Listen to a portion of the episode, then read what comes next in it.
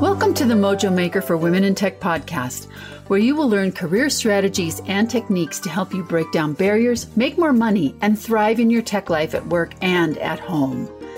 Technology has never been more mission critical to our online stay at home world, and you are the key to its success. You'll hear from diverse women in tech as well as experts who share both personal and professional strategies so you can transform your work and your workplace from the inside out. I'm Karen Worstell, former Silicon Valley tech leader and serial CISO for iconic brands like AT&T Wireless, Microsoft, and Russell Investments.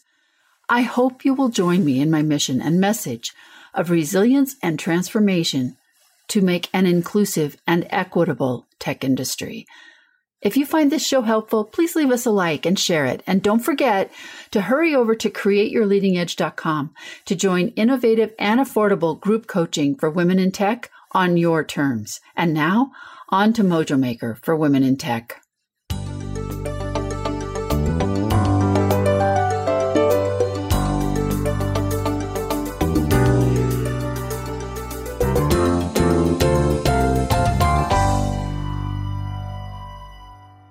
Hey everyone, welcome back to the Mojo Maker for Women in Tech podcast. I am thrilled to have one of my favorite guests with me on the show today.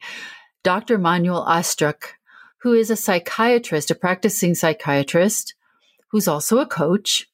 And his philosophy and his background all are focused on helping all of us live the most impactful life that we can. A lot of it getting out of our own way, understanding the impact of things that we do that cause us to have our own barriers in having the kind of life that we want.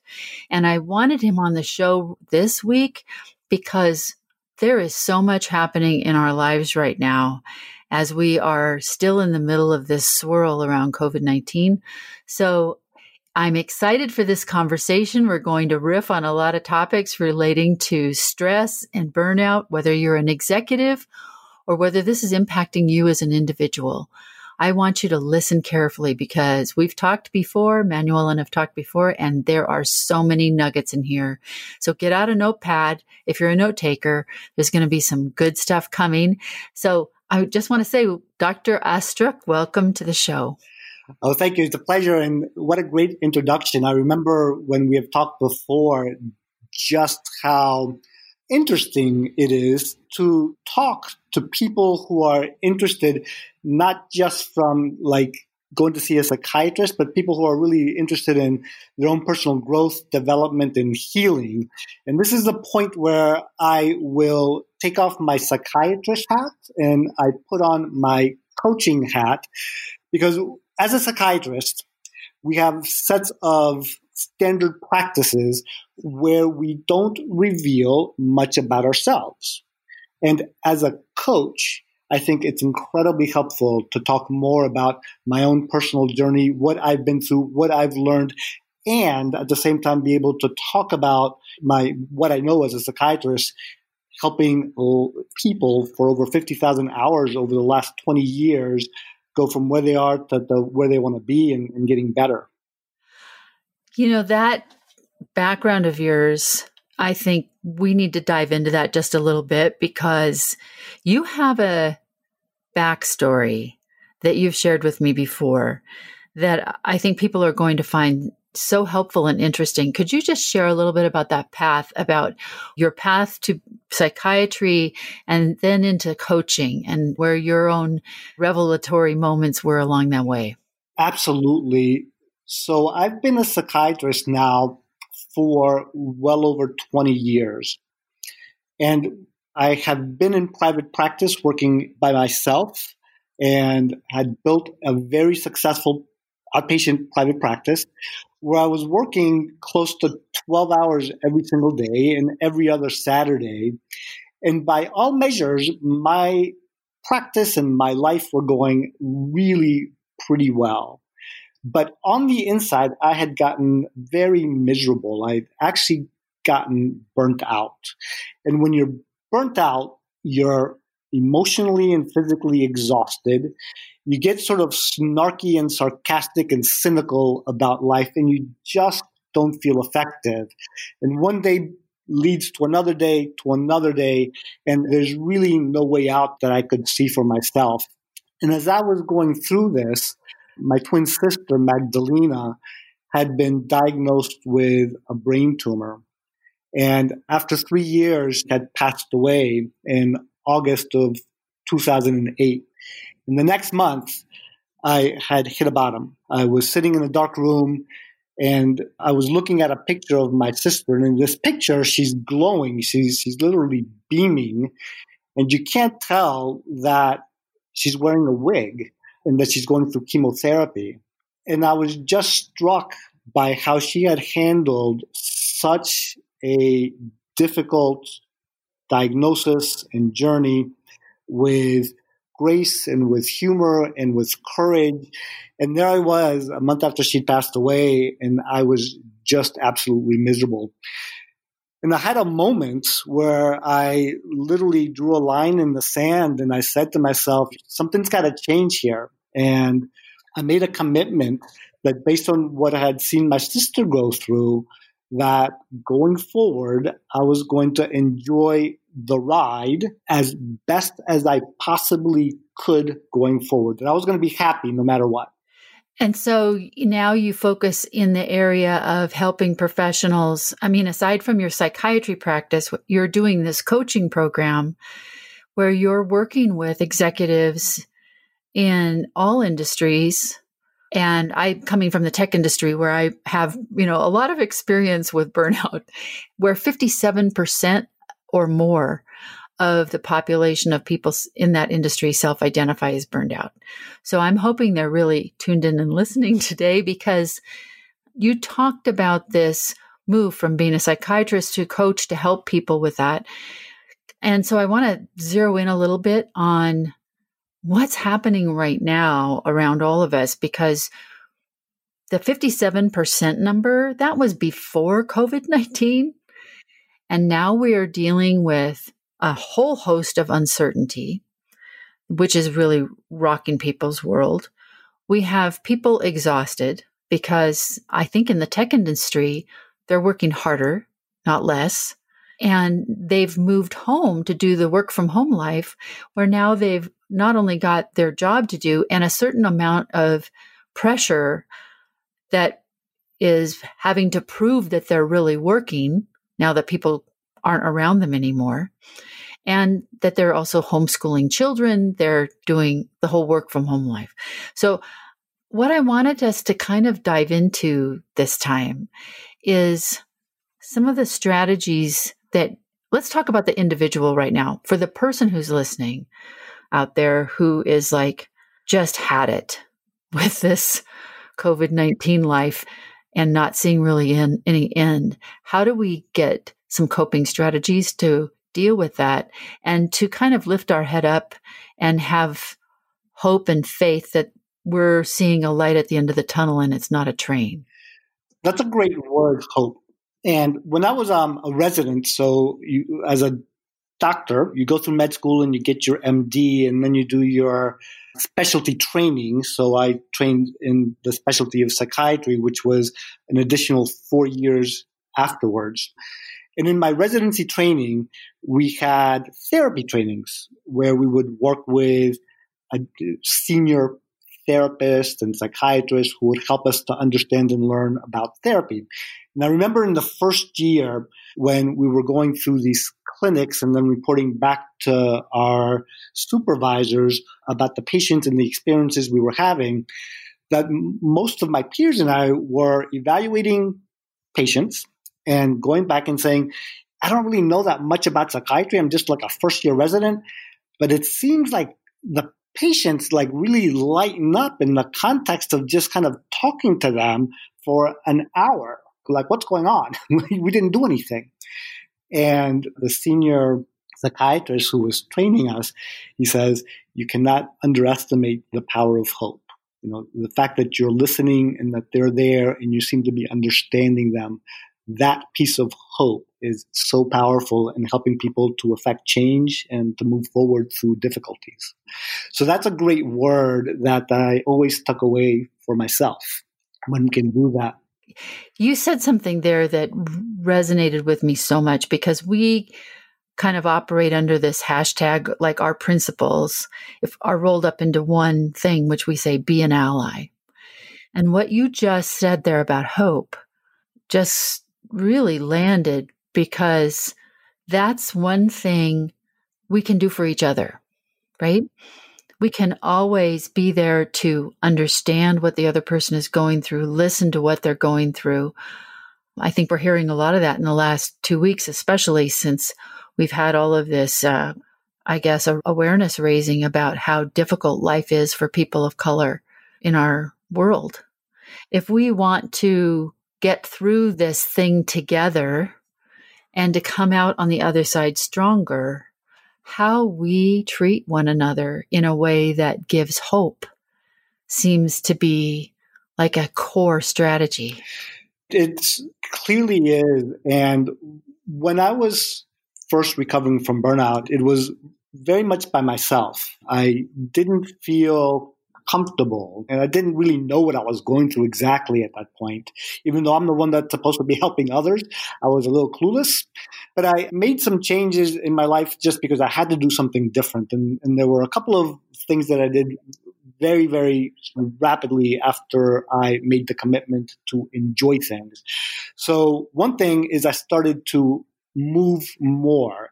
And I'd had exercise practices that I tried to implement and was never really very successful in being consistent with. But I started just five minutes a day of exercise, like just like literally five minutes. And my goal was just to do something that was repeatable and that I was not going to fall off the wagon with. And ultimately that grew into a, you know, more significant exercise practice. I started to eat better. But one of the very early things that I did was to turn off the news. Even things like sports radio, I love sports and I love human excellence and, and what humans are capable of doing on the sports fields and the stories. But sports radio, driving into work, had turned from the discussion of human excellence to just drama stories that were negative. And we don't really give enough credit for how the environment that we put our brains into can negatively impact us. So even things like listening to the news a little bit can prime our brains to make things harder and more negative and more depressing and more anxiety laden. Just a little bit of priming in that direction is depleting. So just turning away from that, and we need to have some information, but really doing that incredibly judiciously because the goal of media, unfortunately, is not necessarily to inform, it's really to hook you into stories that they can tell you and monetize in their own ways. Um, true. That's so true. It's shocking. I don't want to get into too much about how, how the news and the media work, yeah. but yeah, I'm with you on that. I want to go back to you said something in there I think I want to pull out and highlight because when you said you started to move more, you wanted to do something that you weren't going to fall off the wagon right away. You just wanted to do something you could do consistently. And one of the things I love about that because in highly driven people, when we say, I'm going to move more, the first thing I hear somebody or in my own head might even do is say, Yes, I'm going to train for a triathlon. Instead of saying, I'm going to move more than I did yesterday. Yeah. Do you see what I'm saying? Yep, yep, totally. totally. Something totally doable. We have to remember that we are driven people. We are high achievers. We are people that like to make things happen, but we can also be kind to ourselves. We can give our, our own, our body and our psyche and our, what do you call it? The vagus nerve, a break and say, we're going to go out there and I'm only going to compete with what I did yesterday, not with the person next to me, not with what I'm reading about, like the bazillion people on social media who are doing amazing exercise these days, right? Absolutely. And it's really looking at long term sustainability of whatever practice you're starting. I know in the past when I had tried to implement more regular exercise, when I started off with an hour a day or an hour three times a week or running. It was too far stretched from where I was. So it was too easy to, to fall off the wagon with that.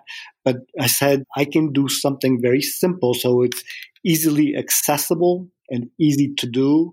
And then once the habit starts to be built, it's like one of those lead lines that you can, you know, throw across. Then you can like drag heavier threads across that help you to, to build that up. But it starts off with something that's easy and accessible and repeatable. Yeah, it starts to build its own reward, right? Yeah, absolutely. We both talk about burnout a lot with groups and audiences. And you're familiar with some of the work by people like Hal Elrod and others yeah. that talk about their miracle morning. That was really what inspired my thinking and my own action that I had to take to kind of pull myself out of a slump. I think these are probably based probably in some pretty sound medicine as well as good coaching. But the thing that I like to kind of focus on daily is to find beauty, make sure I breathe, really important. Move, like you said, right? Do movement, movement that does, that also makes you breathe more. That would be terrific. And then I'm going to take a little bit of a risk here and say, I think it's really important for us somehow in our physiology and in our in our sense of hope to connect to something bigger than us. How does that resonate with you? For me personally, very much so. So, one of the things that I started over three years ago was uh, Facebook Live. It's Manuel Astruc Coaching on Facebook. And I had been learning a lot about marketing and businesses because as a psychiatrist, I didn't have to know that much about business or marketing. I just had to like show up somewhere and hang a shingle and, and patients came. It was like easy. But when I started to think about coaching or doing different things, I had more that I had to take on and to learn. And I really wanted to use the knowledge that I have in a way that could be helpful to people. But I was just tremendously scared to actually go out there and do anything different. And I thought that the first thing that I would do that would be easy would be just to talk for three or five minutes in the morning. And even that took me a while to, to get the courage to do. And I actually started to practice on my birthday, my twin sister Magdalena's birthday three years ago, where I went live on Facebook. Nobody was watching. I was still so nervous. I had to put the phone down three times before I finally went ahead and did it. But the point is that on my Facebook morning musings, every day I start with a gratitude practice. You know, today I am grateful mm. for, and that gratitude really implements forcing your brain to look and to be primed for during the course of the day, looking for beauty, looking for things that are awe inspiring, keeping a connection to something bigger than ourselves. And there's so much evidence that those sorts of things are key to not just preventing burnout and helping burnout, but for happiness. I love that so much. I mean, we already know, you and I already know each other. So, like, we know we're aligned on a lot of these things. You just reminded me, though, of Abraham Joshua Heschel, who I'm a huge fan of. And one of the things he he says we need to do, we need to remember that we are made to live in radical amazement. That's that whole thing about wow, like really the gratitude. But there is so much for us to, to have gratitude about. I think if I could practice so that I lived every day in radical amazement, life would take on a whole different set of colors, I think. And the interesting thing to that, it's, it's really our brains can be daunted by how amazing that sounds. Like that sounds like amazing and like it's a lot of work. Now, for a five year old or a four year old, that's how they live. They live yeah, their entire lives in radical amazement. And when I talk to people about, you know, starting a gratitude practice, they scratch their heads and it's oftentimes hard for them to come up with things because our brain is searching for something that's amazing and that stands out and the practice is really more about noticing the things that are already there and having a different story around them. So yesterday I had the first haircut that I've had in like three months. And I was so amazingly grateful for that. And thinking back, I could have been grateful for every single haircut I've ever had. Like, isn't it nice that you can just call up, make an appointment, or show up somewhere and someone cut your hair? But radical amazement, radical gratitude, it's really about not looking for something extraordinary, but finding that extraordinary in the ordinary that we have every day. That is such a great point. And to observe the children, right? Like the children are going to lead us through this, maybe. I just had the good fortune to spend the last 24 hours with my five year old grandson. And you're absolutely right. Bubble tea is full of radical amazement to a five year old. It's everything is amazing. And he wanted to find a gift. He wanted to find the best gift for his mother. And one of the things that I always have done is I plant my yard with lots of flowers and perennials and things that can be cut in bouquets. So he comes over here to cut a bouquet for his mom. But what does he do? He goes out and he picks a single daylily, one single plain ordinary daylily. And to him, it is exquisitely beautiful.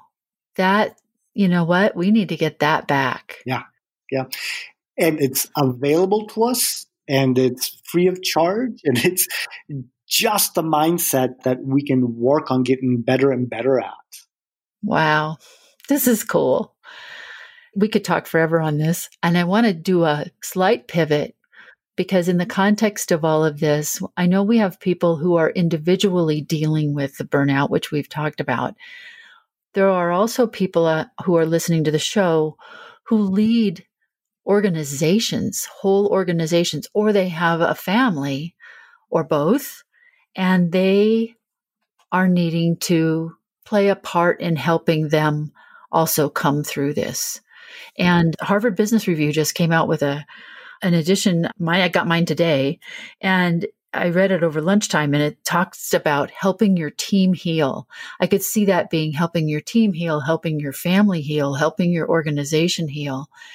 And the challenge that's in front of leadership right now to step out of their by the book, by the policy, information heavy way of communicating with people and starting to step into empathy.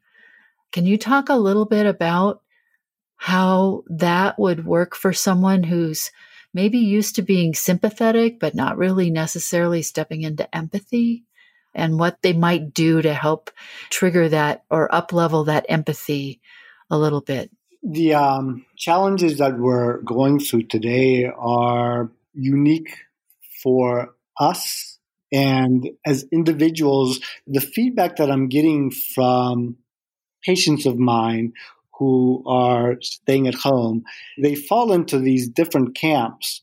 So there's individuals who are telling me that their superiors, their bosses, administration are communicating regularly, but the tone of the communications tend to be you know, very much like they were beforehand. They're sort of transactional and they're, they're driven by the metrics that they're following or doing, and they're very much similar to what they've been like in the past. And there's another set that talk a lot more about these much more personal interactions that they're getting in their emails. So things like their superiors acknowledging the difficulties that they're having in their lives and the fact that they reveal so like when i turn into a coach and i reveal things to people that in the past would never know that Uh, know, Dr. Astruc had burnout. Dr. Astruc has had struggles. Dr. Astruc you know, started a project and you know it failed and it didn't do that well, and he like procrastinated on the the fact that you reveal yourself, the people that you're leading, is I think part of the first steps there, and then acknowledging and validating the brutal reality of where we are and also being able to compensate for that, right? So the demands are different in terms of what you're expecting when your employees are at home. And like you said, not only are they busier than ever, but they're also taking care of you know homeschooling or they're having to get groceries and drive them over to their parents' house or their in-laws' houses. But there's complexities that have been added, and an understanding of that and, and acknowledging and validating of that, I think, is important. Yeah, yeah, and I think there's that challenge we have of stepping into their space and trying to understand their experience as they are experiencing it, not as we are projecting what we experience onto them. Yeah. Yeah. that's always that's always tough. It's I think this is one of the biggest things that can come out of this time if we will let it is that we can definitely expand our empathy capacity for one another and as you mentioned earlier in the podcast how important hope is and how important it is for people to be heard in in times that where we're all struggling, right?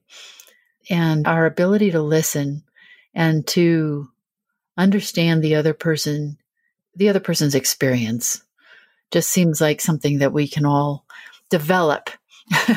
That's our opportunity, right? Yeah, yeah. And, and it's really about, for me, remembering the individuals that we're talking to. So it's, it's not a group, it's not employees, it's individuals.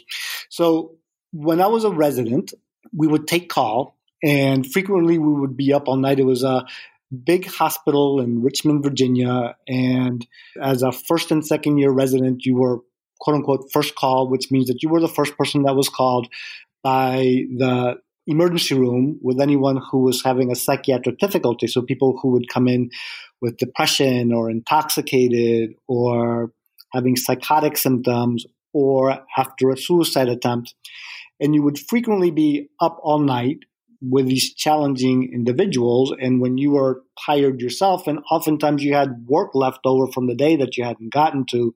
So at three or four in the morning, when I would be trying to evaluate someone who had tried to commit suicide and they were in a bad mood, it was very hard to engage my sympathy, my empathy for them because I was tired and I had work to do and someone was giving me attitude that I didn't need right then and there. And what I found was always so helpful was like I started with tell me about your childhood if I could get myself to see an individual as an individual instead of the person who was giving me a hard time and, and, not giving me the information that I needed so that I could make an evaluation and figure out what was going on and what we were going to do.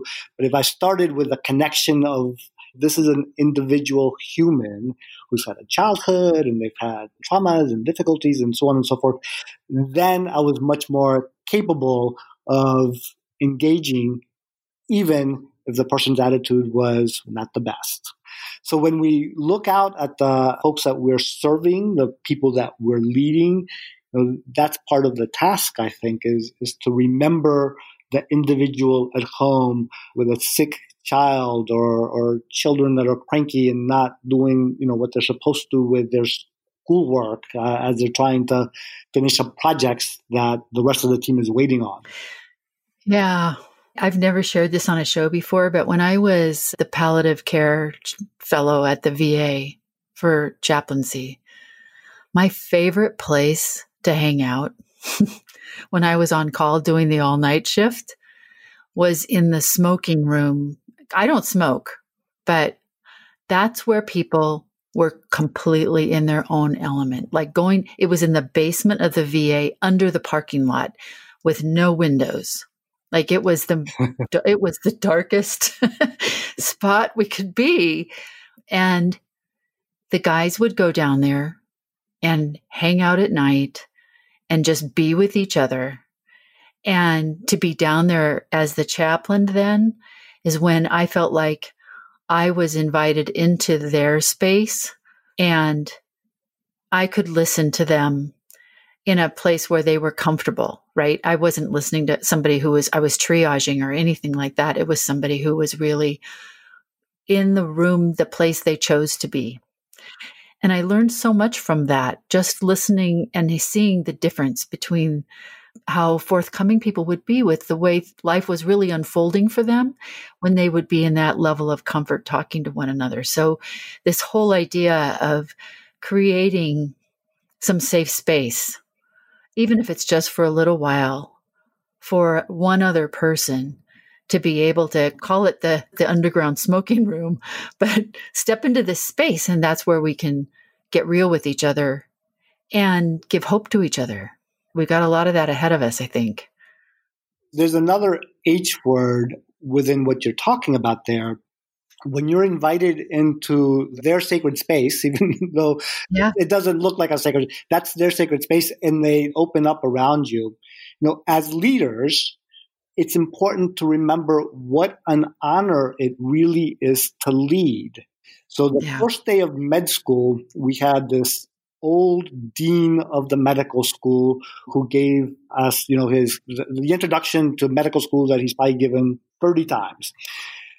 And one of the things that he said was that never forget what an honor it is to be a physician. That you're going to ask people to take their clothes off and you're going to put your fingers in places that nobody is allowed to put their fingers in. And that it is an honor when people allow you to be their doctor. So, in the same way, I think it's important for us to remember what an honor it is to be in a position to lead others and that trust that is given to us it's an honor and it helps us to remember those individuals that have empowered and given us that position so that we can lead. Man, I have tears in my eyes right now. Get my composure back together here. You are saying something so incredibly impactful. And I think for us, the kinds of things that we've talked about in this last half an hour, how to listen, give hope, move your body, do just a little more than you did yesterday. It, practice radical amazement like a child's mind, I think is another way to say that. Honor, recognize the honor that it is to lead or to be invited into that sacred space for another person and to practice gratitude. Wow, oh wow. That is a power packed set of practices for a time such as this. And I just really, uh, I want us to do this again. I hope we can get back and have another conversation in a little bit and kind of do a kind of a, I guess, a revisit about the way things are going and how we're seeing things go. And for those of you who are listening, please give us your feedback. If you'd like to hear some more of this, I think we'd love to get together and riff about it again. Am I right? This is, for me, what has become a very central part of what I want to do. So when I was recovering from burnout, I had a vision of not just working one on one with patients that were coming to see me, but that somehow I wanted to have a, a, bigger impact with what I've learned and what I've gone through. And these are the conversations that you and I have that other people are able to listen to. And then those other people might share it with other people. And that was a dream that I had 12 years ago when I drew the line in the sand and said, no matter what, I'm going to enjoy the ride.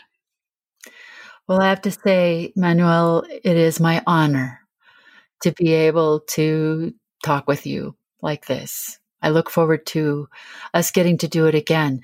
Before we wrap things up for this show, I want you to let people know how they can get a hold of you if they want to find out more information about coaching.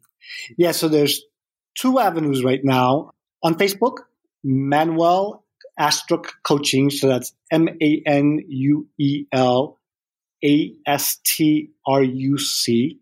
Monday through Friday, I do a three to five minute little talk that's centered on happiness, leadership, success, mental fitness and well being, and gratitude that I try to put out into the world every morning. And my website, manuelastruc.com, again, M A N U E L A S T RUC, has all of my contact information on there, easily available.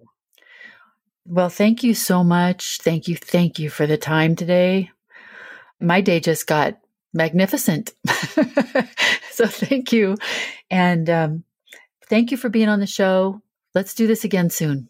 Anytime. That's it for today. Thanks for joining us. We're on a mission to help you make your tech life the best it can be. And a big part of that is helping you handle adversity like a boss. You can get more right now with our free gift for you over at beanally.today to download Flameproof, your anti burnout guidebook. If you love our podcast, don't forget to subscribe and let others know. You can also get more insights from our weekly podcast digest on topics that are relevant to you, your allies, and your entire organization. So remember, you have the ability to create the tech life you love and to make a difference for our industry. See you next week, and in the meantime, be well and be an ally.